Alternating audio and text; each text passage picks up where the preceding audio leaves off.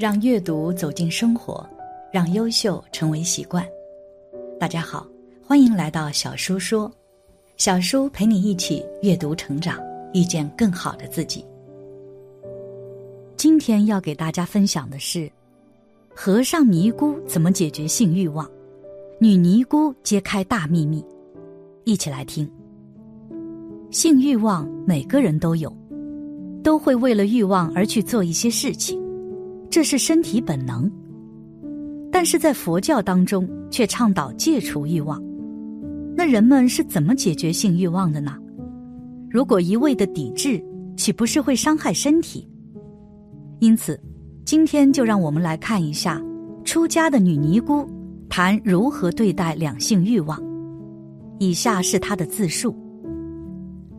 很多朋友问我，出家后我如何对待两性欲望？这确实是很多人感兴趣的问题。一个人剃掉头发，卸下一身妖娆装扮，甘愿手持世间人看起来几乎不近人情的戒律，吃着毫无肉腥的草，念着没人听得懂的咒，还要莫名其妙盘坐那么久，这些人到底怎么活的？为了什么？他们没欲望吗？他们怎么对待欲望呢？其中最感兴趣的，难免就是两性的欲望。世间人不明白，一剃了头发，就像用水洗掉污迹一样，把欲望给剃没了。现在我告诉你，没有，剃了头发并没有剃掉欲望的习气。但是，一个真正理智、谨慎、认真的对待自己人生、对自己的未来负责的人，选择出家。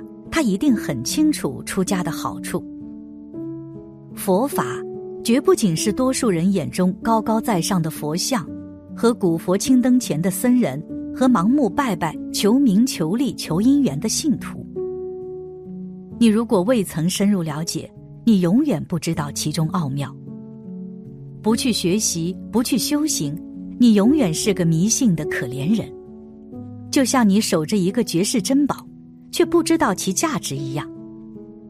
当我初步去学习佛法，过去的许多困扰与痛苦，如同从梦中惊醒般化为乌有，自己坐在那里哑然失笑。我明白，你明白吗？可以告诉你，我出家是一生中最明智的选择，是快乐的选择，是无比积极的投入。我从未从你们的生活中退出。我从未选择逃避，我从未拒绝任何来临的问题。相反，我要用因佛法的引导而开发出来的智慧，去更好、更有效的来对待问题和处理问题。虽然我只是初学，相比那么多伟大的成就者来说，我依然是襁褓中的婴儿。但就是个佛教的婴儿，我已感受到了佛法带来的光芒。这个光芒不是发自任何佛菩萨，那是我自己发出来的光，是稍微清醒一点后渐渐散发出来的本性智慧之光。我老实回答我的朋友们：情欲我还有，见到好看的人我还是会看，而且如果遇到有姻缘的人，因为姻缘驱使，依旧会控制不住的去喜欢。但是与从前不同。我会如何做呢？因果定律是不容怀疑的宇宙规律。今日的相遇相惜都有久远的因缘，不一定是电影中曾经浪漫的海誓山盟才有今日的重遇。你们或许是曾经的仇人，今生来报仇；或许是曾经的债主，今日来还债；或许是曾经的祖孙，因为彼此执着而今生又相遇。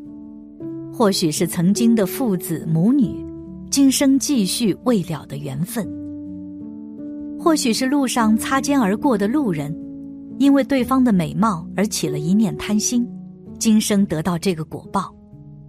或许，你所能想象到和想象不到的任何可能。西方国家称此为蝴蝶效应。今生你会遇到这个人而勾起情欲。姻缘就是那么不可思议。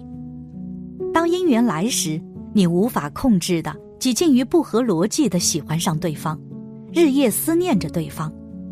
你只想到你要得到对方，你要满足需要对方配合的各种欲望，丝毫不察觉自己的心是在宇宙的规律下自然运转着。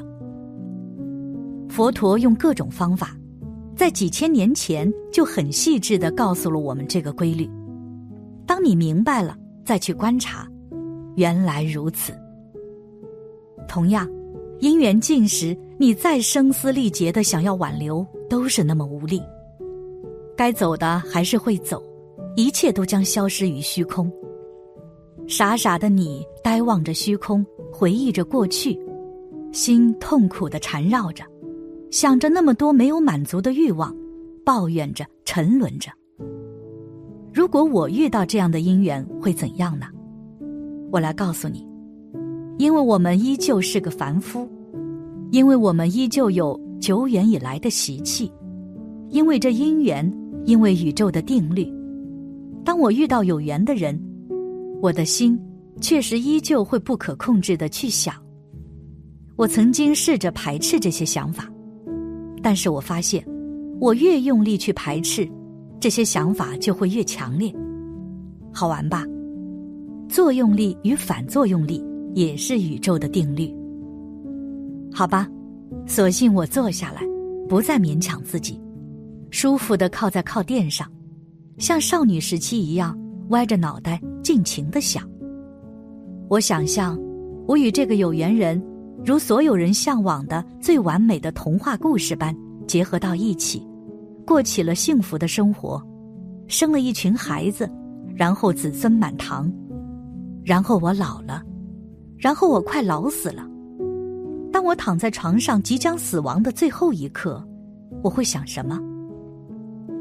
在这个幻想中，我经历了年轻到年老，经历了欲望的满足。三十岁时，我做了这个人生的决定，用余下的几十年来为这个决定付出生命的全部。死时，我得到了什么？当年一时心动结合到一起。恋爱的激情很快变淡，因为不了解而互相吸引，把对方幻想成自己爱情童话的神圣英雄、天使，一尘不染。因为了解而发现对方是有血有肉的凡夫，面对生活中吃喝拉撒的这个人，无论如何再无法把对方看成英雄、天使。激情不在，一切都是例行公事。对方与自己的兄弟姐妹没有太多差别，除了因为要满足自己的占有欲和虚荣而要求对方忠贞，形式上不可以出轨。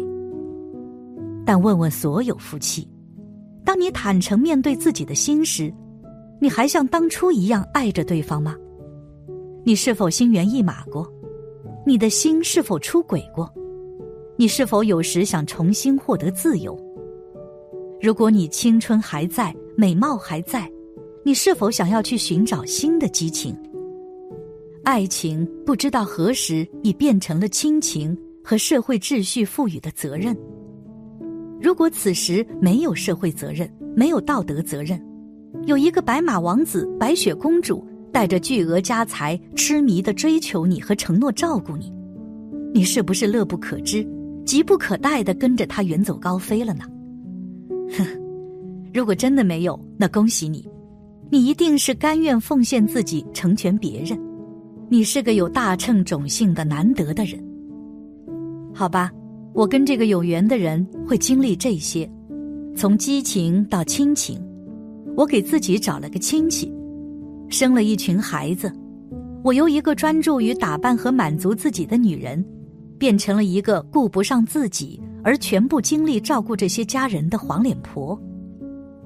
虽然我依然频繁出入美容院，但岁月还是在我的脸上画着一道道痕迹。这绝对是绝望的，没有任何办法停止。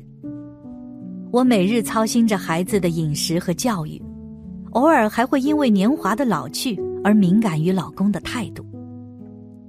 孩子一日日长大。幸运的话，个个出人头地，然后各自有了幸福的家庭。这时，我的头发已经白了。再幸运的话，老公还是老公，没有半路成为别人的老公。两个人头发白了，皱纹满脸，曾经每天围绕身边的孩子，现在成了偶尔才来访一次的亲戚。幸运的话，孩子还算孝顺，关心一下这老父母的健康；不幸的话，遇到那些啃老族的孩子，每天琢磨着从父母这里获得什么，甚至巴不得父母快死继承遗产。好了，到现在除了吃就是喝，用剩余的体力出去散个步，路上遇到生龙活虎的年轻人，就明白了什么叫做老不死。要是不幸的话，或许到了老还要为生计发愁。除了回忆就是回忆，而且这回忆都透着深深的伤感。回忆属于年轻，衰老是不可改变的绝望。两个人一定有一个先死，剩下一个孤独的度过余生。也有梅开二度，但是还是要有一个先死。你就算要继续开，也会有开不动的一天。死亡。除了意外，通常有两种方式来临，一种是病死，一种是自然老死。如果病死，不需要思考就知道会经受极端的痛苦，在恐惧中被病魔将生命啃噬完，在无奈中死去。如果老死，像我爷爷就是很幸运的，坐在那里陪小孩玩耍，没有丝毫疾病，然后就像睡觉一样安详的死去。甚至于身边人没察觉，他死了。死就是死，不论什么方式，在人间的结果是一样的。死前回忆自己一生，问自己得到了什么，什么是属于自己的。在这绝望的一刻，甚至无力再说出一个字，模糊看到亲友哭泣，孙子们害怕的躲避着，不再有往日的亲密。一种难以形容的虚弱，身体再也没力气做任何举动，继而身体的各个液体不可控制的流出，然后自己感觉到极度的干涩，此时视觉和意识开始模糊，甚至无法辨认亲友。接下来呼吸越来越困难，开始出现各种幻象，曾经做过的事情如电影般一幕幕而过。接着，在恐惧或者喜悦中晕厥过去。再次醒来，自己飘在上空，看到了自己曾经执着为我的身体已经被称为尸体。亲友的眼泪早已不知去向，大家准备着葬礼。奇怪的是，自己居然可以知道别人想什么，很清楚的感觉到孩子们表面似乎哀痛。其实心里各自盘算着怎么分到更多的遗产，孙子们更是玩耍的快乐如常。葬礼过后的一个月，曾经密切交往过的人们似乎都忘记了自己曾经存在过，都继续着各自的生活。我从这个世界消失了，如同从来没出现过一样。